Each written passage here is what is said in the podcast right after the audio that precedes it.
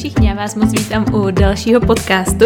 Dneska tady mám zase hosta, nebo takhle, měla jsem před 14 dny, kdy jsme to natáčeli a tím hostem byl můj drahý František Krásný, což je minimálně v, jich, v mých očích a v očích spousty dalších lidí a pomalu odborník na vztahy, vzhledem k tomu, že už je několik let intenzivně studuje a patří to mezi jeho největší koníčky, dá se říct. A já jsem si ho vybrala do podcastu hlavně z toho důvodu, protože už dlouhý měsíce pozoruju, jak naše komunita naprosto miluje, když mluví a jak když předává nějaký svoje know-how, tak všichni zmlknou a jenom poslouchají a chodí za ním s otázkami.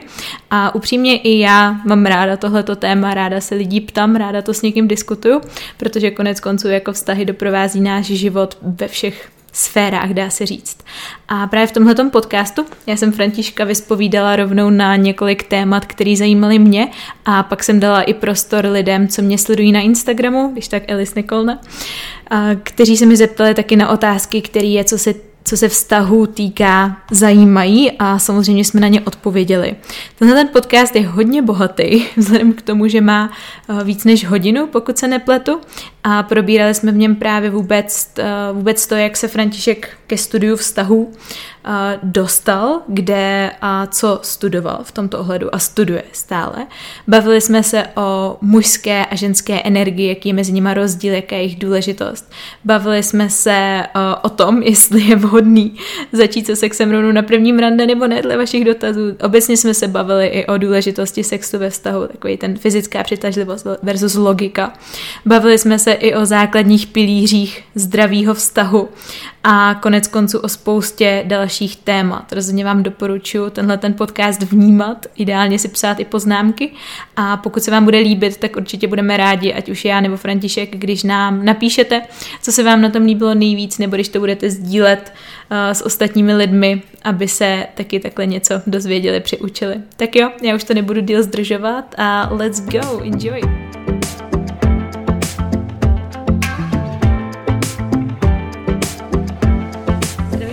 a vítám vás u nového podcastu. Dneska mám zase to privilegium pozvat si velmi speciálního hosta Františka Krásného. Ahoj Františku. Ahoj Liško. Tak my jsme se tady dneska sešli, po dlouhé době taky naživo, abychom se pobavili na téma vztahy, protože vztahy jsou téma, který podle mě zajímá tak minimálně 90% lidí a já jsem soudila i dle toho, jakou poslechovost měly epizody, které jsem na téma vztahy nahrávala. A František je člověk, který je mému srdci velmi blízký a o vztazích toho minimálně v mých očích ví skutečně spoustu a já sama soudím dle toho, že jsem se od toho od něj za krátkou dobu jako relativně dost naučila a i když pozoruju, jak třeba mluví k různým lidem na různých přednáškách, zoomkolech a tak podobně, tak sleduju, jak ho lidi poslouchají a jak čerpají od něj inspiraci, jak jim to pomáhá, takže mi bylo hned jasný, že ho potřebuju mít ve svém podcastu, aby mohl takhle předat něco i vám, posluchačům, tady u mě. A já bych možná začala úplně s tím nejzásadnějším, protože příběh osobní je to, co určitě všechny zajímá, tak by mi Františku zajímalo, jak ty jsi se k tomuhle tématu dostal, jaká je ta tvoje cesta ke vztahům a jejich studiu. No, eh, vzhledem k tomu, mimochodem teda děkuji za krásný přivítání a vzhledem k tomu, jaký to přivítání právě bylo, tak si skoro říkám, že teď bychom právě měli už ten podcast ukončit, protože lepší už to asi nebude. Eh, tak či tak můj příběh, jak jsem se dostal ke vztahu. Já jsem byl asi od malinka takový vztahový entuziasta, protože jsem měl takový, řekněme, zajímavý zázemí.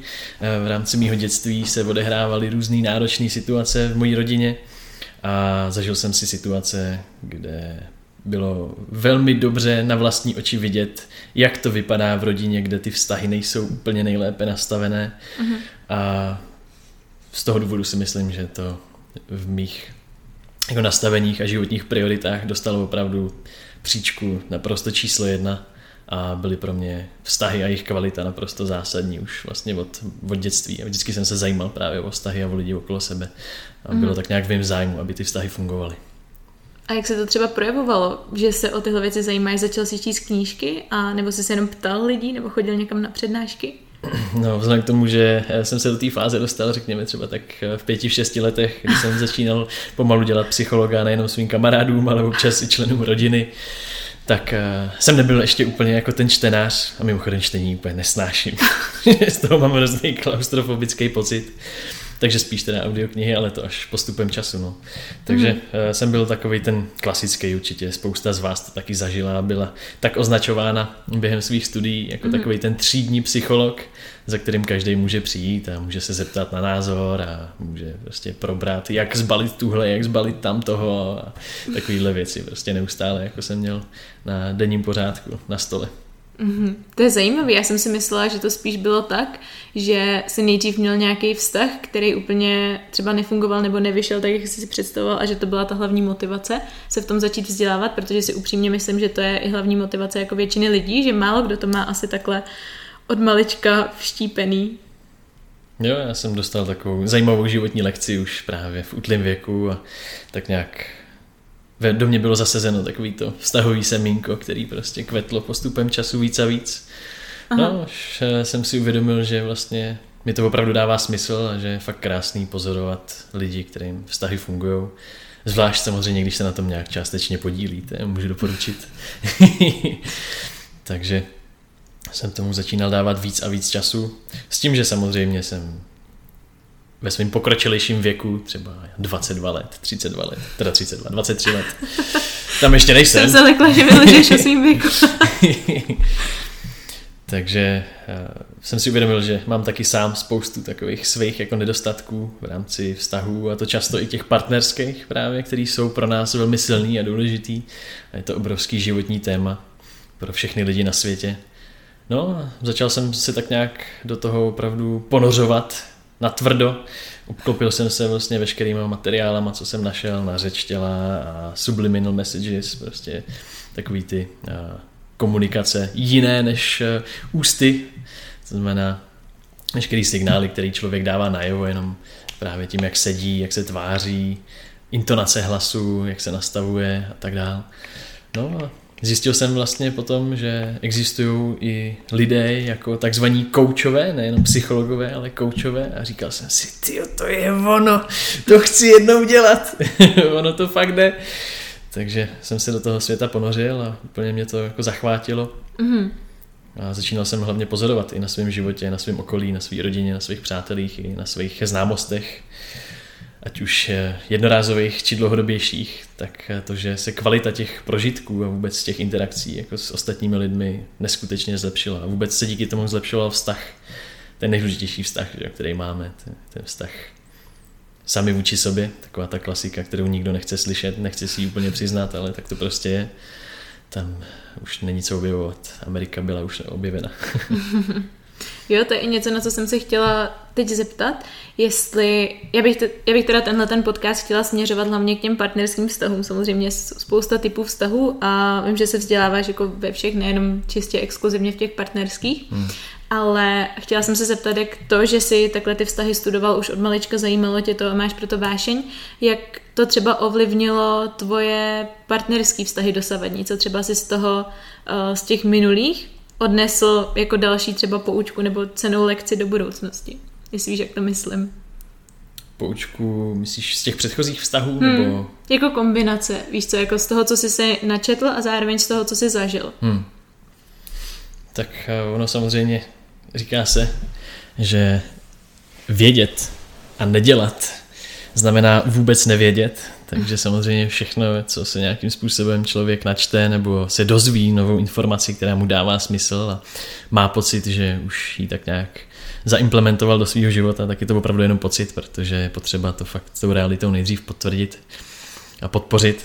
Takže spoustu věcí. Já jsem si začínal samozřejmě jak tak jako, řekněme, zkoušet ve svém vlastním životě, na svých vlastních vztazích, tak trošku jako experimentovat, občas se trochu dovádět, občas zase ne.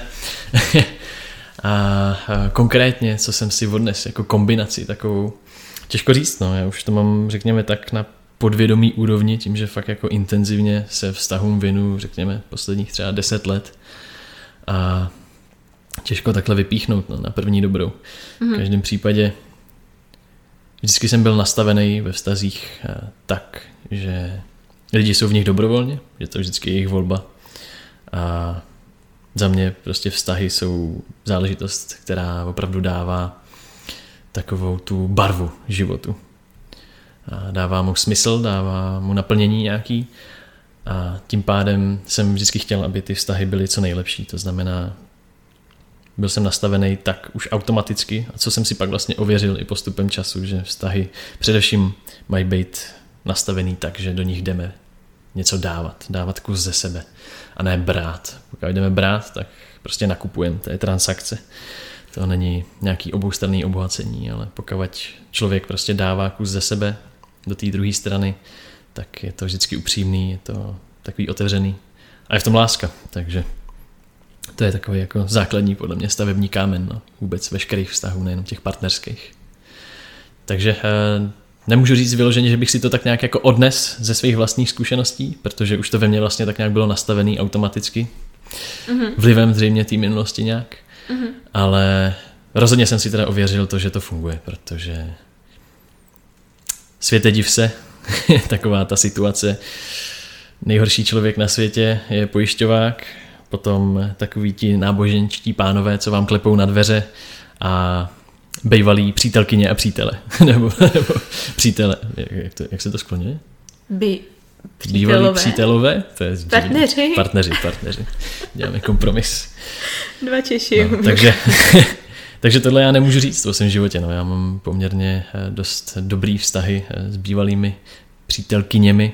Mm-hmm ať už to byly krátký nebo dlouhodobý vztahy, tak vždycky to bylo ukončené na takový jako lásky plný bázi, takový uvědomil, uvědomělosti a přání vždycky té druhé straně, tak aby mu věci vyšly. No. Takže tohle si myslím, že je fakt důležitý, no. že uvědomit si, že ty vztahy jsou od toho samozřejmě, že nám dávají nějaký smysl, nějakou barvu do toho života, ale především eh, my jsme ti malíři, co nesou ty barvy do toho vztahu.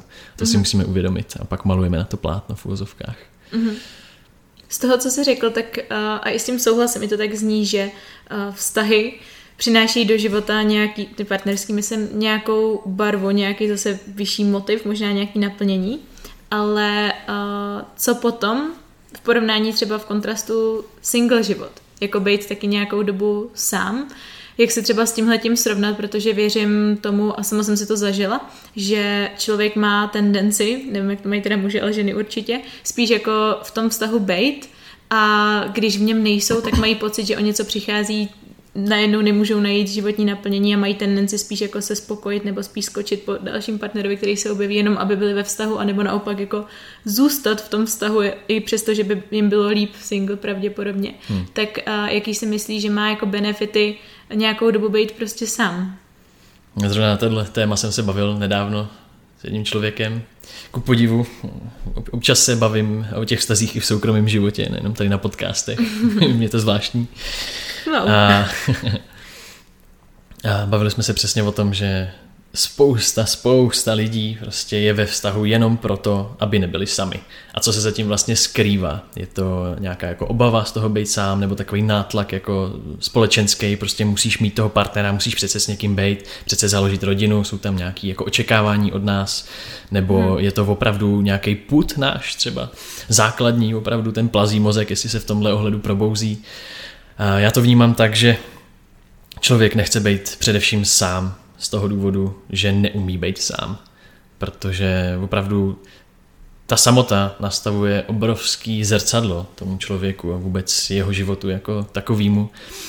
A vždycky ta orientace na druhého člověka je taková dobrá záplata, taková náplast, která zalepí prostě veškeré rány z minulosti, nedořešené věci, nějaký svoje osobní nedostatky a lidi se bojí prostě té zpětné vazby. Bojí se toho zrcadla, je to nepříjemný, může to bolet, že? může to způsobovat deprese, nějaký prostě nepříjemný stavy a je mnohem jednodušší dát takovou tu naději svoji, řekněme, idealistickou a naivní, do toho, že ten partner náš, ta životní láska, že jo, nebo cokoliv, prostě nám přece vyřeší tady ty problémy. Jakmile bude ideální a geniální ta druhá strana, tak všechny obavy jako zmizí ze života, což je úplný nesmysl, to vždycky úplně prostě začínám hořet, jako když se na tohle téma bavím, protože v skutku ten vztah který potřebujeme především vyřešit ve vlastním životě, je ten, který máme sami se sebou.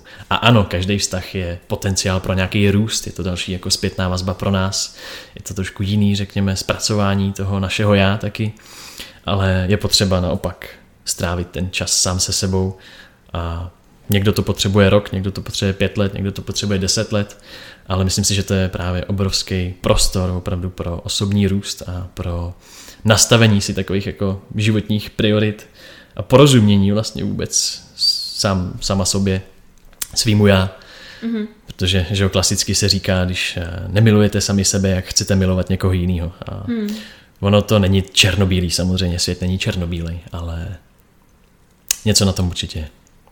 Určitě, tohle jsem si zažila i já sama. Právě já jsem byla ten typ člověka, který pořád jenom skákal ze vztahu do vztahu, protože nedokázal snést tu představu, jakože s někým nebude. I možná to bylo částečně nějaký sociální tlak a právě jako ta nesebeláska jako k sobě samotný a věřím, že to má tak asi, že to je asi největší motiv. To, že právě lidi nedokážou vystát sami sebe, takže se snaží něčím rozptýlit. Ale uh, mě hrozně dostala věta, kterou si řekl, jak jsme hráli tu hru Big, Big Talk, jestli si pamatuješ, a to si řekl něco ve smyslu, jako že partner do našeho života přijde, až když ho nepotřebujeme. Bylo to takhle ta věta? Pamatuješ si? Ne, ale vím, že se mnou jako mega rezonovala, že vlastně uh, člověk ze začátku hrozně trpí, když je zvyklý na ty vztahy a teď se najednou řekne prostě, že ne, teď si prožije ten single život, tak je to začátku fakt jako obrovský výstup z komfortní zóny, najednou být jako sám, to neumím, jako co, co hmm. mám dělat jako teď sám. A pak až fakt jako když jsem dospěla do toho bodu, když jsem si řekla, že fakt jako nikoho nepotřebuju, tak mi konečně jako bylo fajn a možná až potom tam je ten potenciál, že možná z té touhy prostě potřebuji si někoho najít, co mám dělat, co mám dělat, kde se dají hledat partneři, tak možná, že z tohohle ani jako nemůže vzejít něco jako hmm. dobrý. Jako ono z toho vždycky něco vzejde, že přece jenom jsme lidi, jsme takový jako spínací a ty emoce náma šijou neskutečným způsobem, takže i když člověk není připravený na vztah, tak to neznamená, že se nemůže zamilovat, že nemůže cítit lásku, že nemůže cítit poblázenost. A všechno tohle samozřejmě v nás pracuje, ale otázka je, jaký je ten výhled do budoucnosti. A myslím si, že jo, opravdu, že jsi to trefila tu větu, že ten jako pravý partner v úzovkách, nebo ten vztah, který dává smysl, tak přijde až v tu chvíli, kdy ho opravdu nepotřebujeme, protože nemůžete prostě potřebovat někoho dalšího k sobě, aby vás doplnil. Vy musíte být už hotový, musíte být doplněný, musíte být kompletní. Právě tak musíte mít tu paletu svoji připravenou, abyste ji mohli sdílet prostě s někým. Není to o tom, že přijde člověk, který v úzovkách jako vás spasí a vyřeší prostě veškeré situace, které řešíte v životě. Ne, to prostě to, nikdo za vás nic nevyřeší, všechno je potřeba si vyřešit sám sobě a pak teprve ten vztah, který dává smysl, který si můžete užít, tak je pak až tou odměnou teprve odloženou v úzovkách v tomhle ohledu. Takže jo, je to tak, no si to řekl mnohem líp, takže to bylo přesně to, co jsem myslela. Perfektní, ale uh, další, co mi napadá, tak uh, vím, že co jsem se takhle bavila a i jak si dělala Zoom cally třeba minulý rok a tak podobně, tak uh, vím, že většina žen úplně miluje, když muž mluví o vztazích a když jim rozumí a když to dokáže vyloženě pojmenovat. Já osobně to úplně zbožňuju a vím, že to je takový možná skrytý sen každý ženy, aby ten muž jako rozuměl ten vztah, s těm vztahům a rozuměl jí, co chce, co potřebuje a tak podobně.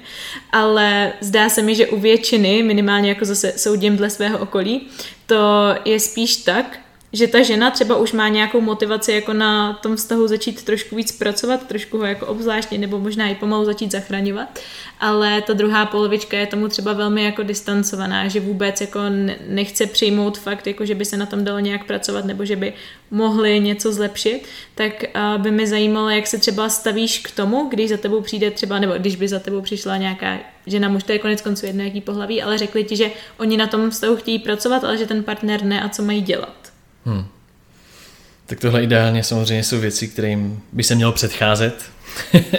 a pokud už ten člověk samozřejmě v situaci je, tak eh, dostane takovou tu pěstovku najednou. No. Najednou přijde ta realita a uvědomí si vlastně, jakýho člověka vedle sebe mají a že vlastně asi není třeba tak skvělý a úžasný, jak si nejdřív mysleli a najednou začínají uvědomovat, že ten vztah jim nedává prostě to, co potřebují, ale jsou ochotní se učit, protože jim záleží na té druhé straně, nebo na jejich samých, to je otázka. No, všechny takové ty pohnutky, které člověk dělá, tak jsou trošku spojený s tím egem a s tím, že vlastně nám to dělá dobře. Ale do toho teďka nechci zabíhat. Tak či tak tohle je samozřejmě důležitý téma no, a vztah je živoucí tvor v úzovkách, je proměnlivý, stejně tak jako lidská psychika, jako člověk jako takový, lidi se mění. Takže je přirozený naprosto, že i ten vztah se bude nějakým způsobem vyvíjet, nikdy nezůstane takový, jaký je na začátku, to je samozřejmé. A hrozně se mi právě líbí taková ta větička, citát, myšlenka, že jsou pouze dvě možnosti, jakým způsobem se ten vztah může vyvíjet. A to je buď, že rostete společně s tím člověkem, že ty vaše cesty se proplí, proplínají, pro, pro, proplétají, proplétaj a sdílíte prostě svoje náhledy na ten svět a tak nějak jako rostete společně, jako ta rostlinka popínavá, co se tak jako pořád objímá vlastně okolo třeba nějaký ty tyčky. No a nebo naopak eh, se úplně nepotkáte na té životní cestě, i přesto, že jste se střetli v jednom bodě a postupem času se pořád víc a víc vlastně vzdalujete. Což neznamená, že obou straně se nemůže narazit na nějaký mantinel, který vás zase vrátí zpátky k sobě, to o tom žádná, ale je potřeba tohle dát najevo, abych asi odpověděl teda zpětně na tu otázku, co vlastně dělat. No, komunikovat. Upřímně, otevřeně dát najevo své pocity, svoji zranitelnost. To je neuvěřitelně silný nástroj ve skutečnosti. Podle mě ti nejsilnější lidi v komunikaci jsou ti, co se nebojí být zranitelní. To je jako hmm. neuvěřitelná věc, kterou když si člověk uvědomí, tak je zároveň taková osobozující vlastně, že spousta lidí se bojí právě dát najevo své pocity a svoji takovou tu citlivou stránku svojí osobnosti a svých obav, protože samozřejmě je to taková, taková nahota v úzovkách, jako psychická a člověk eh, v takovou situaci se nemůže bránit. Na druhou stranu, když se toho nebojí a je dostatečně silný jí dát najevo, tak eh, je to obrovsky silný filtr na tu druhou stranu. Protože okamžitě poznáte, co vlastně na té druhé straně je, s kým vlastně máte tu čest a opravdu jenom parchant jako vás prostě bodne do toho slabého místa, když mu ho v úzovkách dáte vedlaní, když to srdce svoje vezmete do ruky a takhle mu ho předložíte, tak jenom prostě kripl do toho píchne že ho, a kopne. Takže uh, občas to samozřejmě zabolí, nicméně velmi rychle se takhle jako vyřeší jakákoliv situace a hned víte vlastně, s kým máte tu čest. A stejně tak to funguje právě i v tomhle ohledu. Pokud prostě jste ve fázi, kdy vám něco nevyhovuje ve vztahu, tak je potřeba prostě komunikovat. A nemůžete komunikovat jenom sami se sebou. Potřebujete k tomu tu druhou stranu. Takže ta tomu teprve musí být samozřejmě nějakým způsobem otevřená a myslím si, že takový ty dobrý otvíráky jsou přesně skrz tu zranitelnost. Jo, mm. Že to není o tom, že já potřebuju, já chci, já cítím, že už neděláš tohle, už neděláš tamto, vůbec nemít jako požadavky nějakým způsobem na tu druhou stranu, ale hmm. přijít, že opravdu já už necítím to, co bych chtěla třeba od toho vztahu, nebo to, co bych chtěl, cítím, že mi tam něco chybí. A záleží mi na našem vztahu a chci, aby nějakým způsobem fungoval, protože tě mám rád, protože tě miluju, protože k tobě chovám intimní pocity a zároveň ale nevím vlastně, co se děje myslím si, že jediný způsob, jak to nějakým způsobem vyřešíme, tak je právě to, že o tom budeme mluvit. Třeba takhle si dokážu představit jako otvírák mm-hmm. prostě k té druhé straně. A reálně, pokud vám na tohle člověk řekne, že na to nemá teďka čas, nebo že prostě se ne, na to necítí, tak je to v pořádku. Je potřeba se zase nenechat odbít hnedka na první dobrou, protože vy nad tím třeba nějakou dobu přemýšlíte, třeba půl roku, rok, prostě než to ze sebe vlastně jste schopný dostat, a pak to najednou na něj vyblejete v úvozovkách, i když takovýmhle citlivým a empatickým způsobem, tak pořád si musíte uvědomit, že ten člověk třeba přemýšlel úplně jinak a měl pocit, že je všechno v pohodě a najednou prostě tohle na něj nalítne a jako neví, jak se má zachovat, že on na to není připravený jako vy. Takže zase je potřeba mít pochopení pro tu druhou stranu a dát jí čas, ale musí prostě z té konverzace být cítit samozřejmě nějaká, nějaká láska, nějaká ochota a to, že jeden nebo že vám záleží na sobě, prostě obou straně. No a zároveň samozřejmě být připravený eventuálně i na to nejhorší. No. Občas prostě je čas udělat dětem pápa. I když je to blbý, tak je to pravda. No. Nemůžete prostě očekávat od člověka nějaký výkony, kterých není schopný. Očekávat od reality, že bude jiná, než ve skutečnosti je. A to je zase ten důvod, proč lidi nechtějí být sami, protože to je takový reality check. Je to prostě mm-hmm. to zrcadlo té reality, kde jsem, co jsem dokázal, jaký jsem. A lidi nad tímhle prostě nechtějí přemýšlet, no. proto je to těžké o tom mluvit pak samozřejmě s tou druhou stranou. A často proto se pak lidi rozcházejí, protože to do toho bodu dojde, oni neumí komunikovat, nejsou ochotní hlavně komunikovat vůbec sami se sebou, otevřít se těm svým vlastně třeba nedostatkům nebo chybám nebo věcem, který je štvou, který je bolí, který je mrzí a tím pádem je mnohem jednodušší prostě vzít tu náplast, o který jsem mluvil na začátku, strhnout jí, trošku to zabolí, dobrý, udělej to ale rychle, hned vezmou další, jdou do lékárny a mrdnou tam další, že? a jede se dál prostě. No, takže... Miluji tyhle ty metafory, protože pak si to člověk fakt jako, fakt mu to sepne, mi přijde. Jo, že spousta lidí, včetně mě samozřejmě, jako jsou tam ty tendence, je to takový to přirozený před problémem a spíš jako utíkat, hmm. než, eh, než je řešit, protože to bolí to řešení mnohdy a je to citlivý, ale je to třeba, ty odpověděl se naprosto super, děkuju. Další téma, který mi, který mi zajímá a záleží mi na něm hlavně z toho důvodu, protože se uh, pohybuju v, v prostředí biznisu jako žena a znám spoustu žen, co taky dělají biznis a je to určitě téma, který se toho dotýká a to mužský versus ženský princip a nějaký důležitý role ve vztahu, protože uh, obzvlášť jako v tomhletom business prostředí, tak mají ženy tendence se právě stavět do té uh, do alfa pozice, jakože on top of the world a mají většinou problém pustit do svého života muže a dát mu jako prostor být mužem. A třeba když to řeknu já konkrétně ze své zkušenosti, tak to, když jsem to ještě nedokázala krotit a vyloženě jsem si to ani neuvědomovala, že mám tyhle ty tendence, tak jsem jako proti polem právě přitahovala partnery, který byli jako spíš ženštější, nebo nechci říct, jakože, ale v porovnání se mnou, takhle. A uh, vím, že jsem se s tím furt jako trápila, říkala jsem si, jak je to možný, jako že jsou takový a pak úplně zpětně zrcadlo mi došlo, že jo jasně, proto jsou takový, protože jim nedávám ten prostor být jiný a prostě je tam do toho vyloženě tou svojí jako osobností stavím. A myslím si, že tohle to řeší spousta lidí a z různých, jako nemusí to být jenom biznisový odvětví, ale jako z různých perspektiv. Tak by mě zajímalo, co si ty myslíš o tomhle tom, jakože jak, jak důležitá je role uh, muž, žena ve vztahu a jak třeba tyhle ty principy, jak opečovávat, jak být víc muž, jak být víc žena. Jak důležitá je, no záleží v jakém vztahu, o kvalitě jakého vztahu se tady samozřejmě bavíme, ale pokud se bavíme o vztahu, který vás prostě chytne za koule a nedá vám spát, tak eh, je absolutně nezbytný aby tam byly obě tyhle energie a aby se doplňovaly navzájem a dali si prostor dejchat, aby si dali prostor opravdu rozkvést, vykvést a tak jako dozrát vlastně v tom vztahu. Protože to je přesně to, co vytváří napětí ve vztahu, to je to, co vytváří vášeň, to je to, co vytváří takový to neznámo, možná nejistotu, něco prostě jiného, něco cizího v úzovkách, možná až jako nadpozemského, prostě z jiného světa. A je potřeba opravdu se tomu tak jako trochu poddat částečně, prostě dovolit té druhé straně být jiná, protože tak vzniká opravdu polarita v tom vztahu.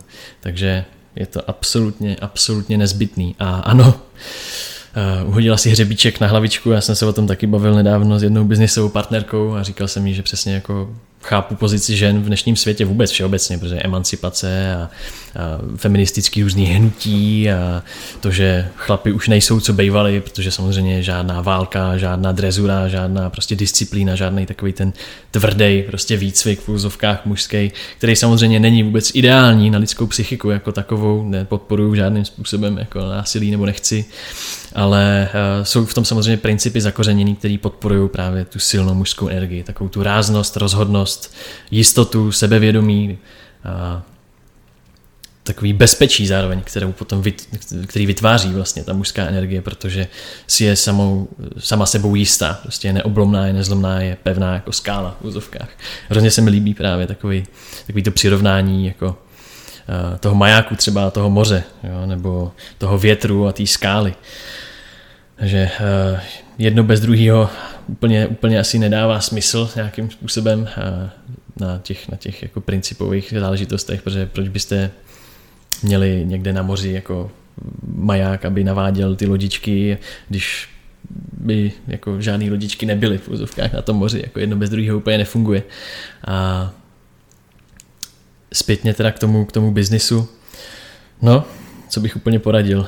Já to skoro vnímám tak, že eh, ty Eliško už tu odpověď jako znáš nějakým způsobem, možná do jisté míry, když jsi mluvila v minulém čase, ale je to přesně o tom sebepoznání, no, o tom uvědomění si vlastně, která ta energie je vám reálně bližší a jestli jenom nezastáváte nějakou roli, jestli jenom nehrajete v úzovkách nějakou roli, která se od vás očekává nebo kterou potřebujete vlastně v tom biznisu, v práci, jestli je vám to opravdu vlastní, jestli se v tom cítíte jako vy sami. Takže tohle je důležité si uvědomit a pak na základě toho už vlastně si ušít přesně tu košilku, do které padnete toho chlapa nebo tu ženskou, to je, to je jedno, ať už eh, jsou to dvě ženy nebo dva muži nebo muž a žena ve vztahu, tak vždycky tady ten princip nějaký polarity musí být zachovaný proto, aby tam bylo vytvářeno neustále takovýto napětí. Samozřejmě spolu můžou žít lidi, kteří jsou stejně nastavení, ale ty se často budou jako v úzovkách prát o to kormidlo a nebo naopak eh, to oběma stranám bude jedna a protože většinou ženy jsou více zainteresovány do těch vztahů a jsou takový mnohem víc tvárný a přizpůsobivější než muži, tak eh, zastanou právě tu mužskou roli a začnou vést tu domácnost, začnou všechno organizovat, všechno plánovat, prostě veškerý peníze, nákupy, vaření, děti, o všechno se postarají, zařídí, prostě vymyslí, podepíšou úřady, všechno uběhají a fotr prostě přijde z práce domů, hodí si nohy na kanapé, dá si párek tyjo, a pivo tyjo, a, na, a naserte mi. Jako, prostě. Takže i takovýhle jsou potom varianty, jak se můžou vyvíjet vlastně ty vztahy, kde ta polarita chybí, kde není vlastně. Takže mm-hmm. potřeba prostě ji podporovat navzájem, jeden ve druhém, tak aby opravdu ten vztah měl smysl a mohl, mohl se rozvíjet tím správným způsobem. Mm-hmm. Ty se vyjmenoval nějaký principy té mužské energie, ta sebejistota, eh, to, ta schopnost přezít tu kontrolu, rozhodnost a tak podobně. Napadnou ti nějaký principy ženské energie? Rozhodně, rozhodně. Jako ženy všeobecně eh, by měly vždycky doplňovat přesně tady ty principy mužský, to znamená, když představte si to prostě inverzně přehozený o 180 stupňů. To znamená, tam je právě zase ta zranitelnost, je tam ta ochota přijímat, lásku, muž je nastavený, aby jí dával právě, on má vlastně jako penetrovat, řekněme, bariéry nebo, nebo e, tu ženu jako takovou, ať už si to můžete představit doslovně nebo jenom metaforicky, je to takhle nastavený i na té na psychologické úrovni, na té emocionální úrovni. A žena naopak je nastavená právě na to, aby ji přijímala.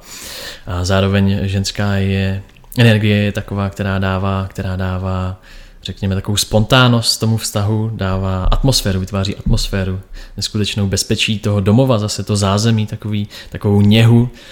A řekněme, myslím si, že má obrovskou sílu podpořit právě v mužích zase tu jejich sebejistotu tím, že je takový v úzovkách jako support, i když nejistý třeba. A abych to přirovnal právě k tomu moři. Jo. Ten jsem se na tohle téma bavil s jednou sex koučkou a ta to hrozně ráda používá, že muž je opravdu ten maják, který prostě tam neustále je, na něj spolech, svítí, prostě vždycky ví, že se k němu může vrátit a žena je jako to moře nespoutaný, který občas je klidný, který je prostě v pohodě, je úplně jako takový ladný, takový krásný, někdy je rozbouřená, prostě vlastně ani sama neví proč, protože je neskutečně emocionální a nedokáže to ukočírovat a přesně potřebuje tu oporu ke svýmu, ke svýmu já aby se zase dokázala vyklidnit a hodit se prostě opravdu do toho, do té pohody. Takže uh, žena často je takový v úzovkách jako čertí v krabičce, no, který je neskutečně vášnivý, nespoutaný, je chaotický jako příroda, prostě ta nemá svého pána. Prostě není, není to element, který se dá skrotit v úzovkách, ale zároveň potom tak trochu touží, proto potřebuje vlastně takový ten stoicismus mužský, jistý, klidný, u kterého ví, že může být sama sebou a že ho nezlomí a že i tak eh, dostane prostě to pochopení a dostane tu lásku od něj. A ono obou straně se to nabíjí. No. Ono se chlapi právě mají tu potřebu zase mít v úzovkách tak, takovou tu kontrolu, mít věci pod kontrolou. Nechci říkat úplně nadvládu, ale je to třeba taková temná fantazie jistá. A obou straně se to doplňuje. No. Děkuji. Já si vždycky rozprývám, když mluvíš, že pak zapomenu ty ostatní otázky. ne, mě to dává fakt jako velký smysl, už jsem tě jednou o tom jako slyšela povídat, ale uh, vždycky mi to baví, každopádně teda. Další otázka, která mi taky vrtá hlavou, a nad kterou se nepozastavuji jenom já, a to je takový ten balans mezi fyzickou přitaž, přitažlivostí versus logikou. Protože uh, ty i doporučuješ, aby každý člověk měl nějaký seznam jako atributů uh-huh. pro toho partnera, podle kterého podle kterých si toho partnera, uh, řekněme, volí a bude volit. A, ale přijde mi, že v ten moment, kdy člověk někoho potká, že většinou jako přebije ten fakt, to, že vás někdo fakt přitahuje. A potom třeba zase soudím podle sebe, ale potom má člověk tendence zapomínat všechny ty důležitý pilíře, který prostě potřebuje, aby ten vztah měl dlouhodobou perspektivu. Zapomene to a vyloženě jde prostě jenom za tím, že ten člověk v tu chvíli ho nějakým způsobem uhranul. Tak se chci zeptat, jak moc je důležitá fyzická přitažlivost v kombinaci s těma atributama, jestli něco přivažuje, nebo jestli je to vyloženě jako v rovnováze. Tady se, myslím, si vracíme zase k tomu vědět a nedělat znamená vůbec nevědět. Ty jsi řekla, že člověk často jako zapomene úplně, že se nechá strhnout s takovou tou lavinou vášně, když cítí tu fyzickou silnou přetažlivost k někomu, ať už je to muž nebo žena, a zapomene vlastně na ty věci, které potřebuje vlastně logicky do svého života, nějaký priority, nějaký ty pilíře. A já bych si dovolil říct, že on vlastně ani nezapomíná, protože ty pilíře tam vlastně vůbec nejsou. Pokud by tam vlastně byly, tak si ten člověk plně uvědomuje eh, to, co se s ním děje, a i tak ale si pro ty pilíře jde, prostě je odvážný a jde tomu naproti a jde si je ověřit. A zároveň je teda tím pádem samozřejmě ochotný potom buď ten vztah přijmout s tím, že z toho asi nic moc nebude, ale občas si dobře zašukaj. No a nebo z toho bude i něco víc, pokud v úvozovkách se ta druhá strana jako osvědčí, kvalifikuje. Takže jednoznačně fyzická přitažlivost musí být, podle mě. Mm-hmm. Pokud člověk chce, aby ten, aby ten vztah opravdu jako dával smysl po všech stránkách, tak je naprosto v pořádku být v úzovkách náročný, prostě mít nějakou představu o tom, nebo není to možná náročnost, ale je to o tom znát vlastně svoje preference a jenom na základě toho se pak rozhodovat. A je mnohem jednodušší, když víte, že chcete prostě Porsche Carrera eh, ve žluté barvě prostě s nějakým konkrétním výkonem, tak ho pak prostě vidíte někde, vidíte ho všude a nejdete si koupit prostě Škodovku. Jo. A samozřejmě, řekněme, pomineme tu finanční stránku věci, ale ta by se da, dobře dala právě přirovnat vlastně k té mentální a emocionální připravenosti potom v těch vztazích, protože pokud vlastně máte jenom to svoje konto emocionální uh, na výši úrovně toho favoritu nebo té Škodovky, tak si prostě ne, nemůžete ani dovolit to Porsche. Můžete se přetvářet, ale to Porsche hodně rychle zjistí, že vlastně na něj nemáte. Takže je potřeba zapracovat a zainvestovat vlastně do sebe a, a obohatit sám sebe o svoji nějakou emocionální, řekněme, banku, úschovnu, úspornu a pak teprve eh, můžete jít prostě do toho obchodáku a říct si, jo, ty seš moje teďka, jdu si pro tebe. Takže je to rozhodně, je to rozhodně důležitý, eh, aby člověk měl svoje fyzické i psychické nebo emocionální nebo mentální nějaký preference, ale hlavně o nich opravdu věděl, měli napsaný, měli prostě v hlavě, když vás o půlnoci zbudí, tak prostě věděl, co chce. Pokud to víte, tak se nemůže stát to, že úplně zapomenete na všechno okolo. Že jakmile člověk má jasně daný to, co je pro něj důležitý, tak si reálně ani není ochotnej pustit do svého života člověka, který takovej není, protože víte, že to bude stát za hovno, prostě víte, že to bude ztráta času, že to bude nepříjemný, že to bude dřít a vlastně se to ani nestane. No. Takže odpověď je ano. je to důležitý a je důležitý, aby mezi tím byl balans rozhodně. Ale přemýšlím nad tím, jak to člověk v té prvotní fázi vztahu pozná, protože mi přijde, že tou fyzickou přitažlivostí to musí asi skoro nevyhnutelně začít, protože přece jenom když většina lidí to tak určitě má nastavený, že uh, hrajou nějakou hru, aniž by si to třeba uvědomovali, dělají ze sebe něco jiného, než jsou, mění ty svoje standardy a tak, tak jak potom člověk reálně pozná, že uh, člověk splňuje vlastně ty jeho atributy, když třeba v těch prvotních fázích si jenom na něco hraje. No, rozhodně. Ta fyzická přitažlivost je dobrý takový podpalovač, samozřejmě, ty vášně. Za začátku minimálně, protože na základě čeho jako jiného se máte rozhodnout. Že? Pak eh, samozřejmě je tam takový ten benefit of a doubt, taková výhoda z pochybnosti, že prostě věříte tomu člověku, co vám říká.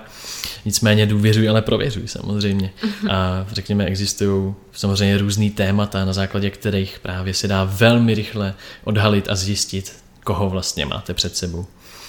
A myslím si, že jsou to jako dobrý potom otázky na vztahy k rodičům, na vztahy mezi rodičema, jaký, byly, jaký bylo to zázemí, na vztahy k bývalým přítelům nebo přítelkyním, pokud vůbec nějaký jsou nebo byli. A na základě toho se dá velmi dobře jako posoudit vlastně, koho před sebou máte. No, jak ten člověk mluví o té druhé straně z minulosti, jestli je tam nějaká zášť, nebo jestli o tom mluví s láskou, s vděčností, jestli o tom mluví s nějakým pochopením zároveň eh, jaký jsou třeba vize toho člověka do budoucna. Takový ty, skoro ještě bych řekl jako biznisové otázky, takový ty životní, ale to jsou prostě věci, eh, které dobře odhalí charakter toho člověka, jak se chová ke svým přátelům, koho má ve svém okolí vlastně, jak ho vnímají právě jeho kamarádi, když ho vidíte ve společnosti, jsou všechno takové věci, podle kterých dokážete velmi rychle poodhalit, vlastně jaký opravdu typ člověka se skrývá za nějakou tou oponou eh, toho sexuálního napětí a fyzična. Mm-hmm.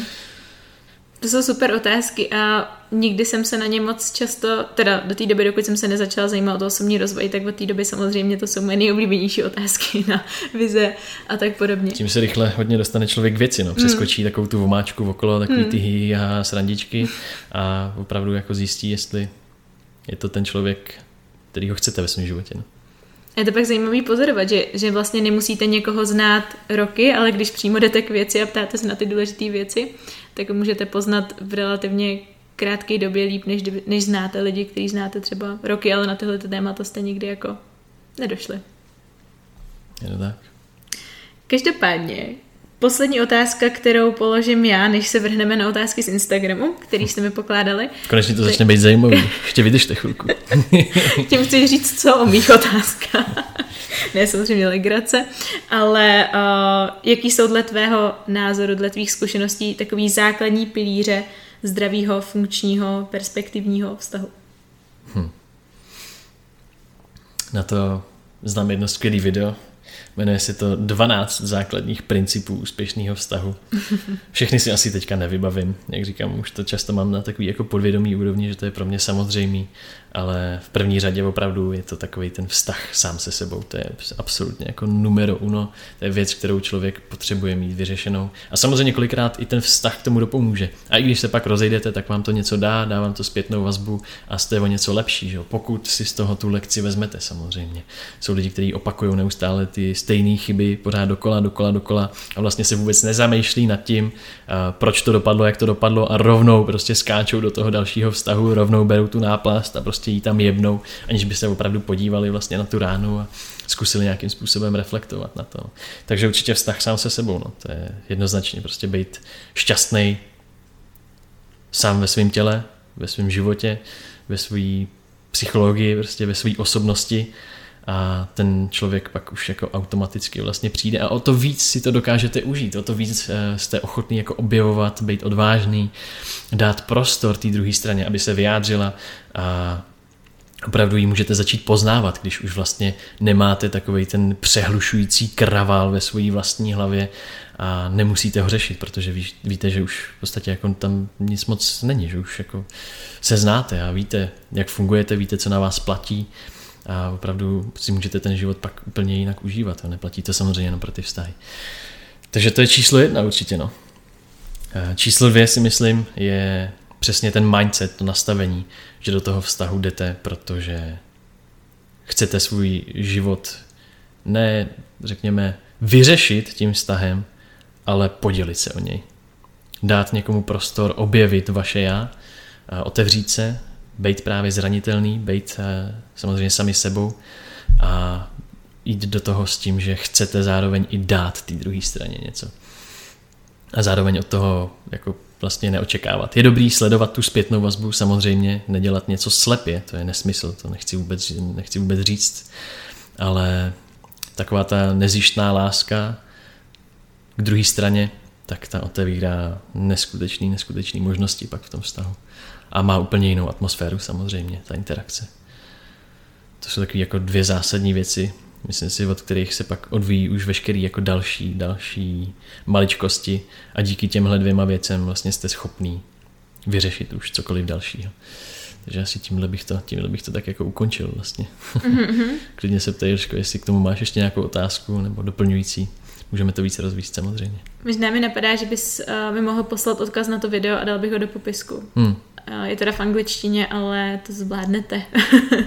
Takže jo, stačí perfektní. Takže teď teda, jak jsi říkal, ty zajímavější otázky, co jste mi položili na Instagramu, doufám, že budou jako dostatečně rozepsaný, že pochopíme z toho, co jste tím chtěli říct. Ale uh, první otázka byla, Zajímá mě, jestli platí to, že když jsem nespokojená ve vztahu, mám zapracovat nejdřív sama na sobě? Skoro si říkám, že to už tak nějak bylo vlastně zodpovězeno. Hmm. Nechci se pořád jako do kolečka tak nějak opakovat. Hmm. Samozřejmě vztah je o dvou lidech, minimálně. Nebo o, nemusí to být vyloženě lidi o dvou stranách. Nejde, jako nejde nemít vztahy, to je jako zajímavá věc, kterou je dobrý si uvědomit. Nejde to prostě. Protože pokud nemáte vztah, tak neexistuje žádná protistrana, existuje jenom to jedno. A taková situace nikdy nenastane vlastně, protože máme svoje vědomí, že máme svoje já a i s tím můžeme mít nějakým způsobem vztah sami k sobě. Takže určitě to není jenom o té jedné straně, ale je to rozhodně strana, se kterou je potřeba zažít, začít, což jste vy sami, jednoznačně. Ono to většinou potom, dle mého názoru, i toho druhého inspiruje, že nemůžeme po někom chtít něco, co sami neděláme. Tak když Přesně potom tak. ten druhý člověk sleduje rozvoj u toho prvního, tak když má v sobě tendenci jako ten vztah si udržet, tak potom nevyhnutelně uh, se bude muset nějak posunout, aby dohnal v pozovkách toho druhého. Takže to je asi cesta a... Rozhodně. Je dobrý příkladem, no. To se ještě vracíme vlastně k té otázce, že někdo chce řešit vztah a ta druhá strana nechce. Proto jsem říkal, že je potřeba mít pochopení a být trpělivý v té fázi. Může to trvat půl rok, může to trvat rok snažit do začátku do toho dát nějakou tu externí motivaci tím, že budete vlastně vzorem a příkladem svýmu partnerovi, tím, že to chcete řešit, že na sobě pracujete, ale co je důležité, tak ta druhá strana pak musí v sobě objevit tu motivaci, protože vy taky vždycky nebudete mít náladu na tom makat, protože jsme jenom lidi že? a potřebujeme zase občas eh, zvednout z té země, když upadneme. Hmm. Super, okay. Od toho ty vztahy jsou vlastně, že? Podpořit se navzájem. Napadá mi teď příběh právě z knížky Pět jazyků lásky, kde tam, jestli si pamatuješ, jak tam byl ten vztah, že už vyloženě ta žena toho muže i skoro jako nenáviděla, že byl ten, byla tam fakt jako hodně negativní energie. Nespomenu si, ale nevadí, pokračuj klidně. ne, ale uh, já to nechci úplně spoilerovat, ale uh, došla právě za tím, uh, jak se jmenuje ten spisovatel, Gary? Chapman. Chipman, jo. Je. Tak uh, šla právě za ním a ptala se, co má dělat, protože měla silnou víru a žila v tom, že prostě nemůže opustit toho partnera kvůli, kvůli té víře. Hmm. A on jí právě řekl, že přečetli nějaký verš z Bible, že uh, právě síla je milovat lidi, kteří nás nenávidí, nebo že ne milovat i přesto, že nenávidíme něco takového, nebo ukazovat lásku i přesto, že nenávidíme. Hmm. A ona vlastně půl roku takhle intenzivně pořád jako dávala tu něhu a dávala, prostě aktivně přistupovala k tomu vztahu, i když to bylo hrozně těžký, protože tam bylo vyloženě skoro až nenávist, ale a i přes ty prostě tvrdý ledy toho muže jako se podařilo ten vztah jako zachránit tím, že se prostě jenom naučili mluvit svými hmm. jazyky lásky, takže doporučuji. tak tady máte recept hotový. Přímo ze skutečnosti od eh, legendy Garyho Chapmana rozhodně nemůžu doporučit tu knížku, skvělá záležitost. Nicméně, co si z toho odníst? Milovat, i když je tam nenávist, a vydržet to aspoň půl roku a máte, máte vyhráno. Já vlastně můžu být vztahový kouč teď, ok. ne, jdem dál. Může, vztah, může fungovat vztah, kde je větší věkový rozdíl 10 plus let? Ano. Dál. Jaké tam mohou být úskalí v tomto? Se kterými je třeba počítat? Zase opět eh, takový nějaký očekávání od toho vztahu. Pokud čekáte, že ten člověk bude takovej a makovej a on takový prostě není a nikdy nebude, nebo ani nemá kapacitu vlastně takovej bejt, tak je to nesmysl. A to se samozřejmě může mnohem častěji stát u těch vztahů, které jsou takhle kořeněný tím věkovým rozdílem. Ono to samozřejmě nabízí zase spoustu dalších benefitů, jako to, že člověk je třeba starší, může být duševně starší, vyspělejší, takže má zase co víc nabídnout, nebo nějaký zázemí, větší pohodu životní, je víc v klidu, ale zase zároveň od něj kolikrát člověk nemůže očekávat, že bude zase takový jako šílený, takový eh, zbrklej, takový spontánní, jako, jako ta mladá duše, která ještě se tolikrát jako nezranila v tom životě. Takže je, je potřeba prostě dát prostor té druhé straně, opravdu se vyjádřit, poznat jí takovou, jaká je a nemít nějaký předsudky, nemít nějaký nesmyslný očekávání, nějakou fantazii o té druhé straně, která prostě s tou realitou často nemá vůbec nic eh, co dočinění, nic společného. Takže ano, jednoznačně může to fungovat, pokud eh, víte, jaký jste, víte, co chcete a ten druhý člověk je takový vlastně, který ho si k sobě dokážete představit, který vlastně doplní třeba to vaše nastavení, tu vaši energii, tak úplně v pohodě. Mm-hmm. Perfektní. Další otázka, na kterou jsem se potom teda musela slečně ještě doptávat, protože jsem úplně nepochopila, jak to myslí. Ale uh, je dobré vztah tajit, anebo o něm dát hned vědět do světa? Co je lepší a co používáte? A pak jsem se jí ptala, jako jestli by mi to mohla konkre- konkretizovat a ona myslela prostě, že takový ty počátky, jestli je lepší právě si je nechat jenom pro sebe, anebo už o nich jako dát vědět. Jo, já to vnímám možná tak, tu otázku, že slečnu zajímalo, a zjevně to bude mladší slečna, mm-hmm. tak uh, jestli když jako cítí k tomu člověku, že takovou tu poblázněnost, což nemá ještě tolik s láskou nic společného, aspoň zvlášť teda u mladých lidí, kteří vlastně často nemají právě tu lásku vůči sami sobě a vůbec k blížnímu svému, takovou automatickou, tak uh, si myslí, že Ježíš Maria, tyjo, to je úplně, to je on, to je on, prostě už se to stalo konečně, už je to tady, upí. Tak samozřejmě člověk má tu potřebu to vykřičet do světa a podělit se o to, že jo, mít takový ten pocit sounáležitosti a s někým to sdílet, podělit se o ty pocity štěstí. Ale za mě osobně a nejenom mě osobně dokonce, tohle je záležitost, kterou čerpám od svých koučů vztahových, tak eh, si myslím, že není dobrý hned na začátku jako to brát jako samozřejmost, že tohle je člověk, se kterým zestárnu a hned prostě o tom mluvit, prostě mám novou holku, mám novýho kluka, eh, když se vlastně ještě neznáte. Jo, je určitě dobrý tomu dát prostor, dechat a dát tomu i takovou tu intimitu, takový to neznámo, takový to meziobdobí, dát tomu prostě ten čas a ono to má samozřejmě svoje kouzlo. A není to o tom, že to musíte tajit, Samozřejmě normálně můžete říct, ale prostě mám tady nějakou známost, chodíme spolu, potkáváme se a uvidíme, ale jo, neznamená to, že je to buď nikoho nemám, anebo mám tyho manžela budoucího. Jo, prostě všichni o tom musí vědět. Takže je samozřejmě normální se o tom bavit a naopak eh, si uvědomit, že existují jistý takový fáze vlastně toho seznamování se a že teprve postupem času z toho vznikne opravdu třeba nějaký vztah, když eh, si to ty dva řeknou. A tohle často Eh, je taková záležitost, se kterou standardně třeba přichází právě ženy, proto si myslím, že se na to i žena ptala, protože hmm. je to pro ně důležité mít tam takovou tu nálepku v úzovkách, takovou tu jistotu, už mít ten klid jako v duši, že jo, jo, jo už jsme spolu. Takže s tímhle často přichází ženy právě a chlapi to vlastně moc neřeší, protože jim na tom tolik nezáleží. Takže asi tak, doufám, že bylo zodpovězeno. Mm-hmm.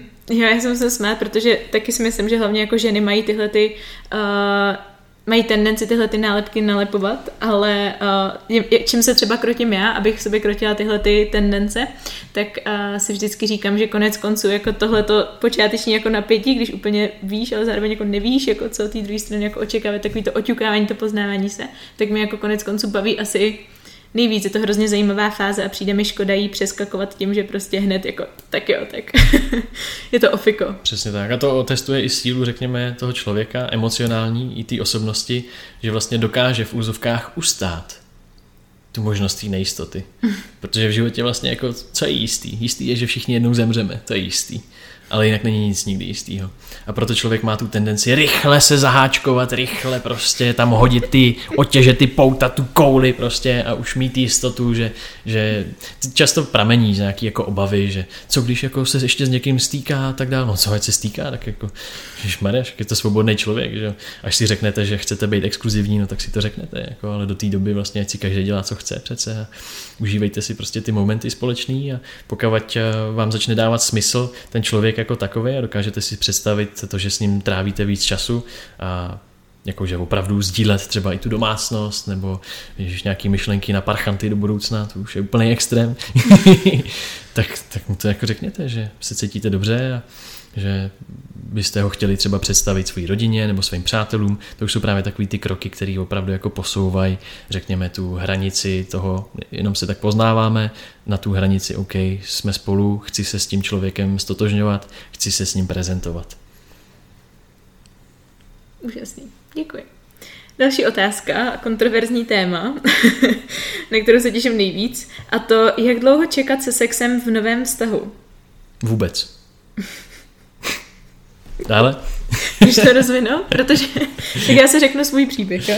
Já mám rozhodně jako tendenci, uh, tendenci nečekat a naopak mi uh, přijde jako, že ideálně třeba na uh, prvním rande, nebo zkrátka podle pocitu, ono jako člověk asi nemusí vyloženě říkat jako něčemu, že rande nebo není, ale uh, prostě nechat se nést pocitově, když to tak člověk cítí, tak proč ne, jako, proč ne.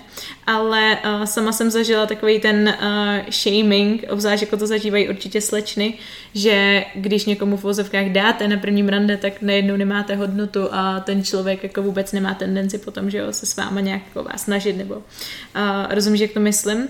A přijde mi, že tohle je téma, se kterým se pere jako spousta žen, že se všem, s některýma, kterýma jsem se bavila právě na Instagramu, když jsem tohleto téma hodně tam řešila a rozebírala, tak jsem často dostávala hlasovky typu, jako že by chtěli, že prostě mají rádi sex, baví je to, chtějí toho člověka poznat z téhle stránky, ale prostě ne jako nemůžu ztratit tu, tu svoji tvář, jako tý nedostupný. Jo, tak už jenom jak jste zakončila vlastně teďka, tak tu svoji nějakou tvář, takovou masku, ne tvář, skoro bych řekl, mm-hmm. že to je přetvářka, jenom je to nějaká taková hra před eh, tím společenstvím, před tou veřejností, jako já jsem slušná, já jako tohle nedělám, to jako ne, že jo, to prostě mám nějaký svoje hodnoty, nějaký svoje principy, jsou nesmysly, prostě pokud se chcete, tak jdete na to, jako o co jde, jo. Když prostě se znáte jako, člo, jako sebe, máte nějakou hodnotu svojí, tak jako cože se s někým vyspíte, tak když vám to dělá dobře, no tak to udělejte a nečekejte na to, až eh, uběhne třetí rande, to je úplná pošetilost, jako mít ale nějaký statistiky. Chápu to samozřejmě, pokud je to z náboženských důvodů, to je naprosto v pořádku a víra často převyšuje tady ty, eh, řekněme, jako pozemský v úzovkách potřeby, které jako lidi mají a dávají jim lidi mnohem větší jako prioritu. To je, to je v pohodě, jo. To je, zatím je nějaký duchovno, zatím je nějaká myšlenka, ale pokud je to spojený jenom s nějakou jako imidží sociální, tak to je úplná kravina prostě. Je to naprosto přirozená záležitost a prostě milujte se a množte se, když chcete. Jako. If you feel it, go for it. Jenom si je potřeba samozřejmě uvědomovat, jako co z toho taky vyplývá. Jo. Jako sex je sex, má hodnotu, je intimní, zbližuje ty lidi, vytváří tam nějaký často i pouto další zase, ale je potřeba zase, zase nepředsuzovat. Jo.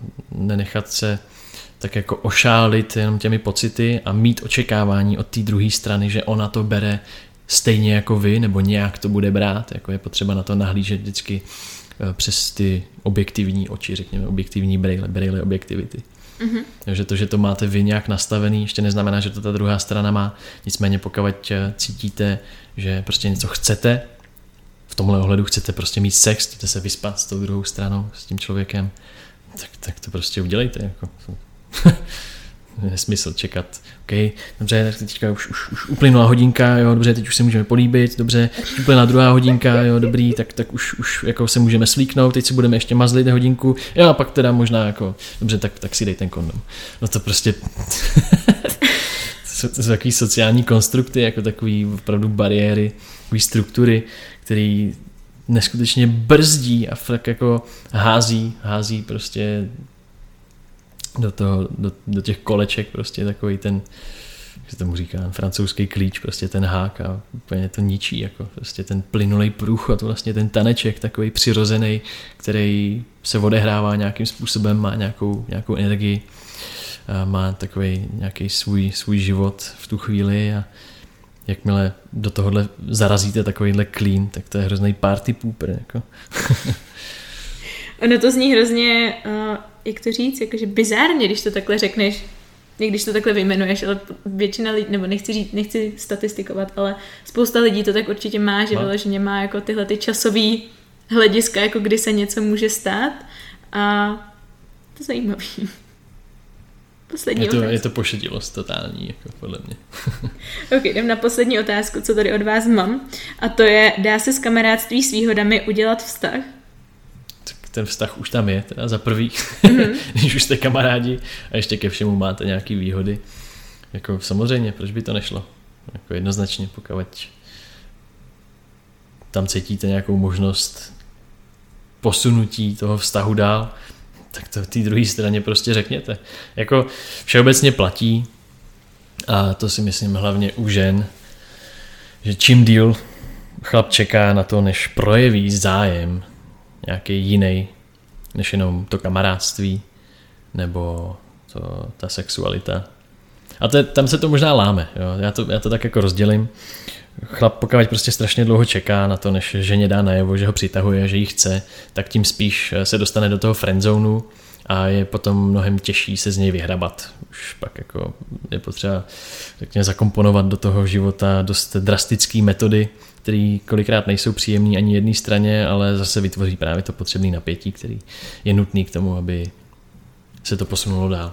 Nicméně eh, funguje taková, taková, takový balans, taková výměna energií v úvozovkách, že často chlapi jsou do vztahu zainteresováni mnohem víc předtím, než se odehraje ten sex. A kvůli tomu často ženy i ten sex odkládají, protože nechtějí v úvozovkách přijít o tu moc roztáhnutí těch nohou, moc té rozhodnožky, a mají tak jako pod kontrolou víc vlastně tu interakci. Kdežto jakmile se odehraje prostě tohle propojení postelový, tahle olympiáda, tak naopak žena zase se dostává do té pozice, kdy je víc zainteresovaná do toho vztahu, protože už vlastně dala tu svoji intimitu tomu muži a tím pádem už nemá v úzovkách jako standardně, tak jak je to ponímáno, víc co nabídnout z tohohle hlediska a tomu chlapovi vlastně už to může být jedno. Takže uh, předpokládám, že na tohle se ptala taky holka. Mm-hmm. jo. No. Já spíš tý, nechci teda soudit, protože jsem to s ní nerozebírala, ale uh, spíš mi z toho smrdí takový to, což mají většinou holky, jo? že jdou, jsem měla i já, že jdeš do vztahu kamarádství s výhodama, tisíckrát se s tím, uh, s tím druhým partnerem řeknete jenom jo, fakt je to jenom kamarádství s výhodama, ale já třeba osobně neznám ženu, která by dokázala takovýhle, takovýhle vztah vést a nemít tam emoce, nemít tam city a prostě dřív či později. Většina z nich dospěje k tomu, jakože doufá v to, že to bude něco víc, ale ten chlap to většinou má nastavený prostě ne kamarádství s výhodami, takže trošku mám pocit, že to myslela takhle, že ten chlap to má nastavený takhle, ale ona už by chtěla jo, něco víc. Přesně tak, no, často právě ty emoční motory se začnou zažehávat u žen až po tom sexu, kdy dojde k tomu propojení, ale chlap už si splnil svoje, už si odmakal, už se uvolnil a, a jde dál. Jako no. Takže tak to, tak to bývá jako často. Může to platit obou straně, samozřejmě to jako platí pro obě pohlaví, ale jsou tam nějaký stereotypy jako takový. No a jde to udělat, samozřejmě, že to jde. Ale je potřeba, čím dřív, čím dřív to řeknete té druhé straně, tím líp prostě, protože čas máme všichni jenom jeden, je to fakt to nejcennější, co máme, už to nejde vzít zpátky nikdy. A je potřeba s těmahle věcma jít prostě hned, hned ven. A samozřejmě ale být eh, uvědomělý v tom, že se může stát, že ta druhá strana řekne prostě ne, a když řekne ne, tak, tak to je v pohodě, tak v tom ale nebudeme pokračovat, protože to nikam nevede. A nemá smysl žít jenom v takové té bublině, hrát si na nějakou takovou tu pohádku a doufat, že jednoho dne to hrajete loterii. Prostě hrajete loterii, kterou nikdy nemůžete vyhrát. Bude vás to stát čas, bude vás to stát peníze, bude vás to stát někdy blízký lidi okolo vás, kteří se na vás vyserou, protože bude štvát, jak si ničíte život a bude vás to stát i nějaký psychický zdraví třeba. Takže tady ty věci fakt pokud se nepotkávají, jsou to právě nějaké eh, vaše jako očekávání do budoucna, jo, chci mít děti, ten druhý je nechce třeba, tak to jsou absolutně, absolutně základní a zásadní prostě věci, na kterých se vždycky musíte shodnout. Pokud se na nich neschodnete, tak prostě jdu ven. Mm-hmm. No, jsme na krásné hodince. Já moc děkuju za to, jak uteklo to hrozně moc. Věřím tomu, že i posluchačům. Doufám, že jste si psali poznámky. Každopádně uh, už to tady ukončíme, ale Františku, možná můžeš uh, jim říct, kde tě můžou případně najít? Tak uh, můžete mě najít na náhodných seminářích o vztazích a o sexu a takovýchhle záležitostech, když se vám poštěstí. Jinak samozřejmě na sociální síti uh, jsem na Instagramu im Francis K. I am Francis K v, angličtině. V angličtině. Mm-hmm. Takže klidně napište, pište dotazy, pište inspirace, rád na tohle téma pohovořím a třeba uspořádáme ještě něco podobného. Skvělý, moc moc moc děkuju, dám odkaz do popisku a mějte se všichni krásně. Užívejte, přeju vám všem krásný vztah.